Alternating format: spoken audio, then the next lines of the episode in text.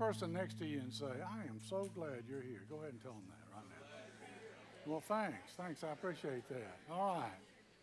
Now, we're going to be talking about stewardship for the next few weeks. We're going to be talking about being generous and about giving and what does God say about that. That's Christian education. That's information from the Bible. And so we're going to learn about that.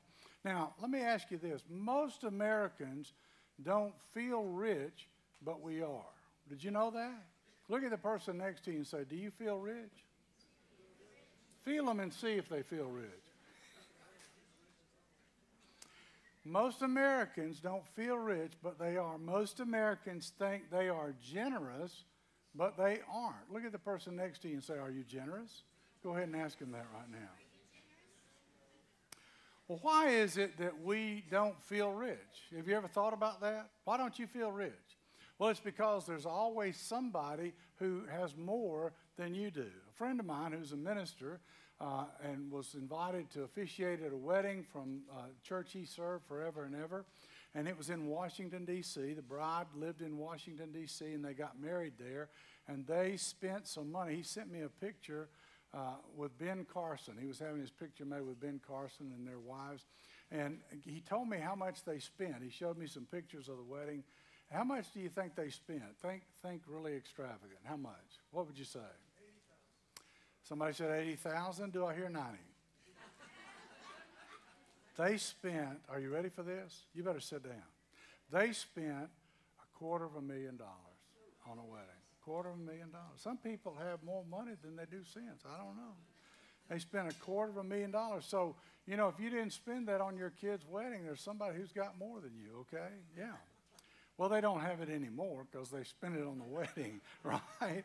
Now, when we compare ourselves to somebody who has more, we don't feel like we're wealthy. But if we compare ourselves to most people in the world, we are very, very extraordinarily blessed. In fact, how many of you drove a car today to come to church? Anybody drive, anybody ride in a car today? How many of you walked? Anybody walked to church today? Okay. You walked to church? You did? I'm so impressed. It was cold out there, wasn't it? That's why you got that toboggan on, isn't it? I don't blame you. I'd be wearing one too. Well, if you if you drove a car to church today, you're in the top six to nine percent of wealthiest people in the world. Did you know you're in the top ten? Look at the person next to you and say, "We're in the top ten percent of the wealthiest people in the world." Tell them that. Wow. Well, that was worth coming to church for, just to find out how rich you were there, wasn't it? Now, think about what we take for granted. What happened this week? You, you went out and you passed several restaurants to go to your favorite restaurant. And you sat down and you ordered the food, and somebody brought it to you, and you ate it. And then they came and took the dishes away, and you thanked them, and you got in your car and you drove to your house, right? And then you pushed a button and pulled into your garage. And then you walked into your house and it was climate controlled. And then you went and got into your comfortable bed and you went to sleep. And the next morning, what did you do? You walked into your closet that has clothes from here to here, okay? There's no way to get any more clothes in there. And you looked at your clothes and what did you say? I don't have anything to wear. That's what you said. We are fortunate. We are blessed people, but we don't realize it. The problem is that the average American thinks they're generous, but they're really not. And I want to show you some statistics to back that up. Are you ready? How much do you think? What percentage do you think the average American gives away financially every year? The average American gives away 2.8% to other people. And if you make over $100,000 a year, the percentage goes down. You give 2.6% away. And that's not God honoring and it's not generous. As a Jesus follower, he expects us to lead the way in a rational generosity because we truly believe it's more blessed to give than it is to receive. That's why it's in the Bible. The reason people don't give more is because they don't feel like they can. Look at the person next to you and just say this one word. It's four letters fear. Fear. Fear. People are afraid. They're afraid. It's a scarcity mindset. A scarcity mindset says, there's not enough. I wish I could give more, but I can't afford it. We'll never get ahead. We're always behind. There's always more month left at the end of our money, right? Yeah. I want to show you the scarcity cycle. Here's what happens God supplies us with what we need, and we end up consuming it. And because we have it, we think it all belongs to us. And so, what do we do? We use whatever we get and we consume it. And at the end of the month, there's not anything left.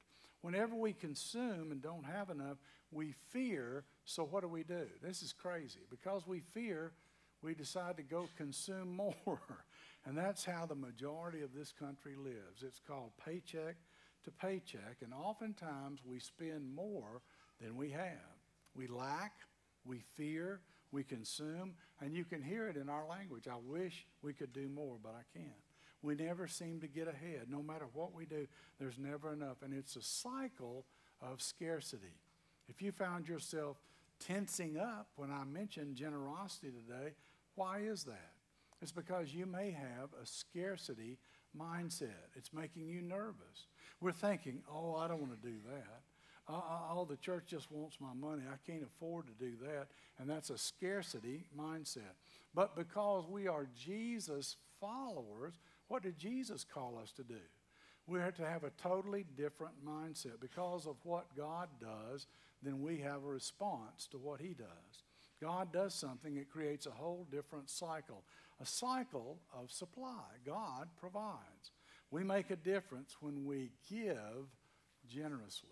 We make a difference when we give generously. And that's what Jesus' followers are to do, to give generously. In fact, Paul talked about this to the Corinthian church, and he said this in 2 Corinthians 9 7 and through 9. And he said, Paul said, You must each decide in your heart how much to give. Look at the person next to you and say, I feel better already. Go ahead and tell them that. Yeah, and don't do it for me. Do it because you chose to do it. You talk to God about it. Ask Him what He wants you to do, and you decide in your heart. That's what you do. You give generously. Amen. I heard that. I heard that amen back there. And He says, and don't give reluctantly or in response to pressure. Yeah, that's in the Bible. In other words, if you feel manipulated, if you feel pressured, don't give. It's in God's Word. Don't do it. If you feel that way, don't do it. Why? Because God loves a person who gives reluctantly. Is that what it says? Oh, cheerfully. That's what it is. Hmm. Did you know how that word translates from the original? It's hilariously. I, am just so joy filled. I'm cheerful. I am joyful. I want to give. I just it just makes me feel good. I just celebrate it. I'm so happy. We really believe it's a blessing to be generous to others, and God will generously provide all you want. Is that what he says? What does he say? All you, all you, oh, all you need. Now notice this isn't lack and scarcity. This is God provides. And then it says, then you will always have everything you need and plenty left over to share with others. As the scriptures say, they share freely and give generously to the poor. Their good deeds will be remembered forever. When God blesses us, we give, and then God is generous to us and everything we need, we thank Him for it. God loves it when we're generous. Don't you love it when your children are generous? Huh? Did, did you, any of you uh, get candy the other night? We had some folks in the church who just showed up at our house the other night expecting us to give them candy. They even brought a small child with them so they could get it out of us there. And boy, we just we rang we rang our, wrung our hands over it. We didn't want to give that candy away. We were just holding on to our candy, saying, "Don't come to our house. Leave us alone. We're eating all of our candy." Right? Listen, I moved. I told you we moved from Bay Point to Breakfast Point, and the word got out. And there's a blue million kids over there in Breakfast Point. I'm here to tell you. And they all came to our house. I mean, I was checking my wife. Have we got more? Yeah, we got more, she said. She brought out a whole nother deal, and we, we were in great shape. But you know, didn't you enjoy that? Didn't you enjoy giving that away? Huh? And, and if, your, if your child was at home, if they went out earlier and they came back and then they got to man the door, they were so excited to help, you know, if somebody came to the house and what did they do? They said, I've got some candy for you. I'm going to give you some candy. Isn't that great? Well, when we give generously, God multiplies it abundantly. He multiplies it. It says in verse 10 For God is the one who provides seed for the farmer and then bread to eat. God gives us a seed to sow, and something is planted, and resources are given, and we get bread to eat. And in the same way, He will provide and increase your resources. Now, that's not scarcity, that's abundance. That's blessing, isn't it? And then produce a great harvest of generosity in you. Yes, you will be enriched in every way so that you can always be generous. And when we take your gifts to those who need them, they will thank God. Now, see, here's the deal God says, Everything that I, you have, I gave you, and everything you have, I gave it to you, not just so you'll have it, but so you will share it with those in need. That's why He wants us to have enough to share with those in need. And that's diametrically opposed to the common mindset, which is the cycle of scarcity. This is about God supplying. In fact, let me show you a different way of looking at it. The first one's this the scarcity mindset. We, we consume, we lack, we fear. I wish we could do more, but we can't. Instead, whenever God supplies, what's the first thing we're supposed to do? We're supposed to give first. That's right. We're supposed to give. As Jesus followers, that's our response to give the first 10% back to God as a tithe. Why?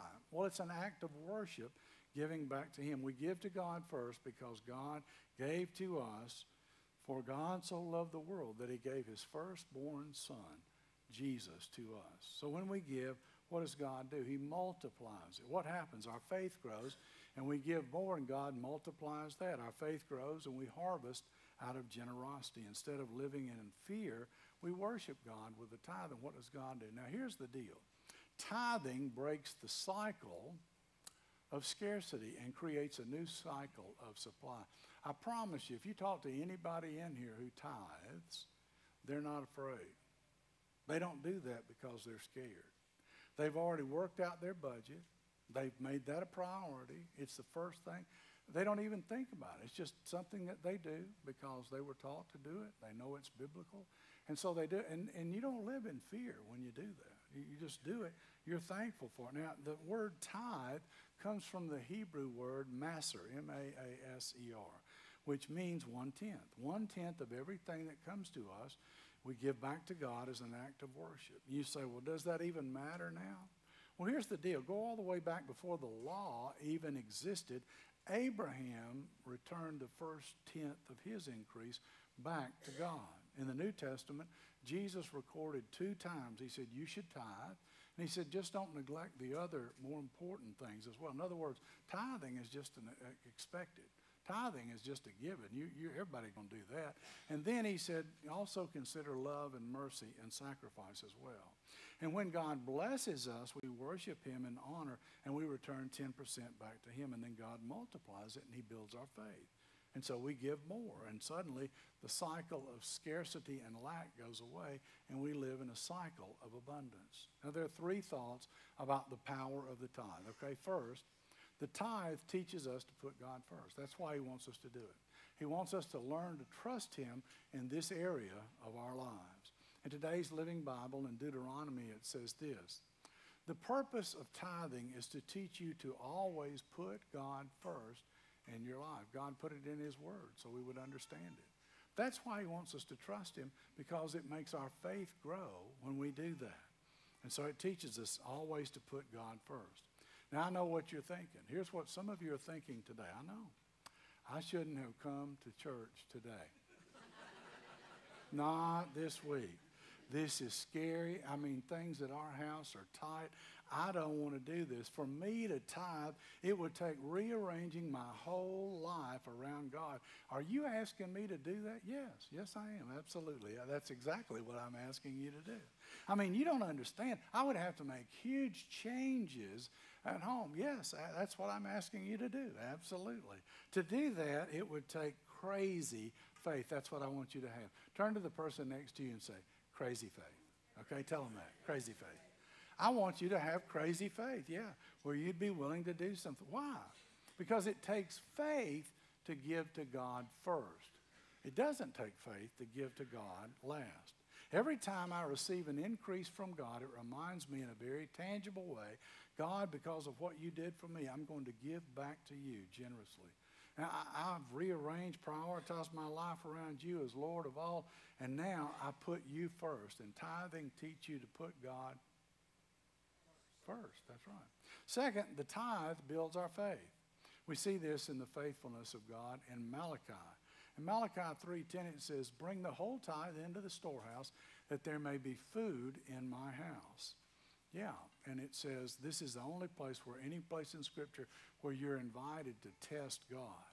And he goes on and says, Test me in this, says the Lord Almighty, and see if I will not throw open the floodgates of heaven and pour out so much blessing that there will not be room enough to store it. Amen. That's what I say. Who said that? Who said, who said that scripture? Who is that?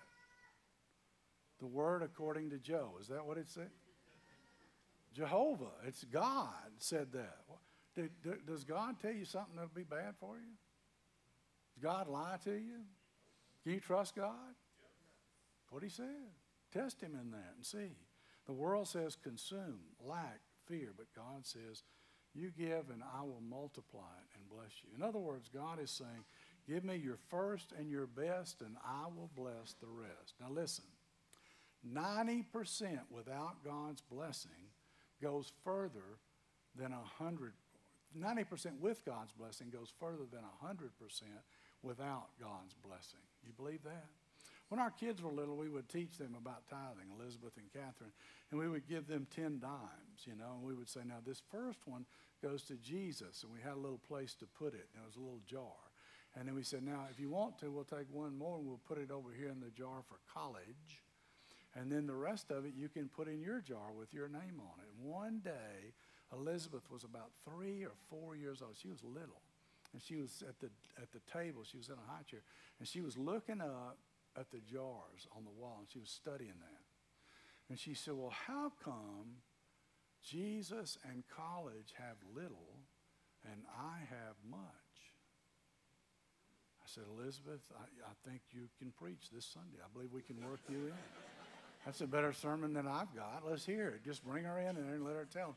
You know, children are generous, aren't they? What do, the, what do children do when you take up the offering in church? Don't put mine in. You give me some money and let me put it in the plate. I want to give, right? My dad, who died recently, and thank you for your condolences. When he was a little boy, he would ask his dad for a nickel, and his father would pull out all the change he had and he would hold it out there. and my dad said, I always just took the nickel because I knew there was more where that came from. Well, that's God. God's got an endless supply. We can trust him. He can meet our needs, and so we just trust him to do that. Also, when our kids were little, we would say, okay, this dime goes to Jesus, right? And then the college, and then you can keep the rest. And one time Elizabeth said, okay, this one goes to Jesus and college, and now this one I want to give to Jesus. And I said, well, you already gave him his. And she said, no, that was his already. Now I want to give him one of mine. Elizabeth, you want to do a series at church? you, you got this down. You, you know, she's three years old. She's figured it out. We spend our lives trying to figure this out. She's got it. She understands it. And suddenly you continue to give more and more. You rearrange your life. You recognize it's not all for you and you want to share and you've been blessed. The cycle of abundance happens and you're transformed and it's freeing. Now, when I was 21 years old, which was a few years ago, I moved from Tennessee to Niceville, Florida, and I went to work there as a youth minister at the Methodist Church. And there was a preacher there and a layman there who taught me to tithe. I think they taught me this because I ate at one of their houses every night. One of them was going to feed me, okay? So they said, we might as well teach this boy to tithe because he's eating all our food. So they did. They taught me. And I made, listen, are you sitting down? I made a whopping $700 a month. I know, it's impressive. Girls, I'm sorry, I'm already married. I mean, hey they just call me money bags, right? And then they taught me how to move that decimal point over and give 70 back to Jesus every month. I learned. Now, why? Because they wanted to help my faith grow. They wanted to help me. That's why, that's why I'm talking to you about it. I want to help you. I promise you. You talk to anybody who tithes, they'll say, I don't know why I didn't do this a long time ago. I don't know why I didn't trust God in this area. And you may say, well, I'd like to, but how do I start? Well, you just start where you are. Just start where you are. Give whatever percentage you can, and then just start increasing. You do it. Don't do it because I said so. You do it because God convicted you. The Holy Spirit spoke to you. He taught you God's word, and, and you decided to try. Because He said it's the only place where you can test me in this. Jesus said it's more blessed to give than to. I believe that. We recently we gave uh, a member of the church who needed it for the hurricane repair. We gave her a check, and it was a substantial check. And when she came in to get it, because her house is a wreck, when she came in to get it, she just broke down and cried in tears. I mean, that's all she could do. We thought we were helping her. She helped us. It was a blessing. It's a blessing to give stuff to people in need. It's a blessing to watch them receive it. Now, third, the tithe provides for the work of God's church.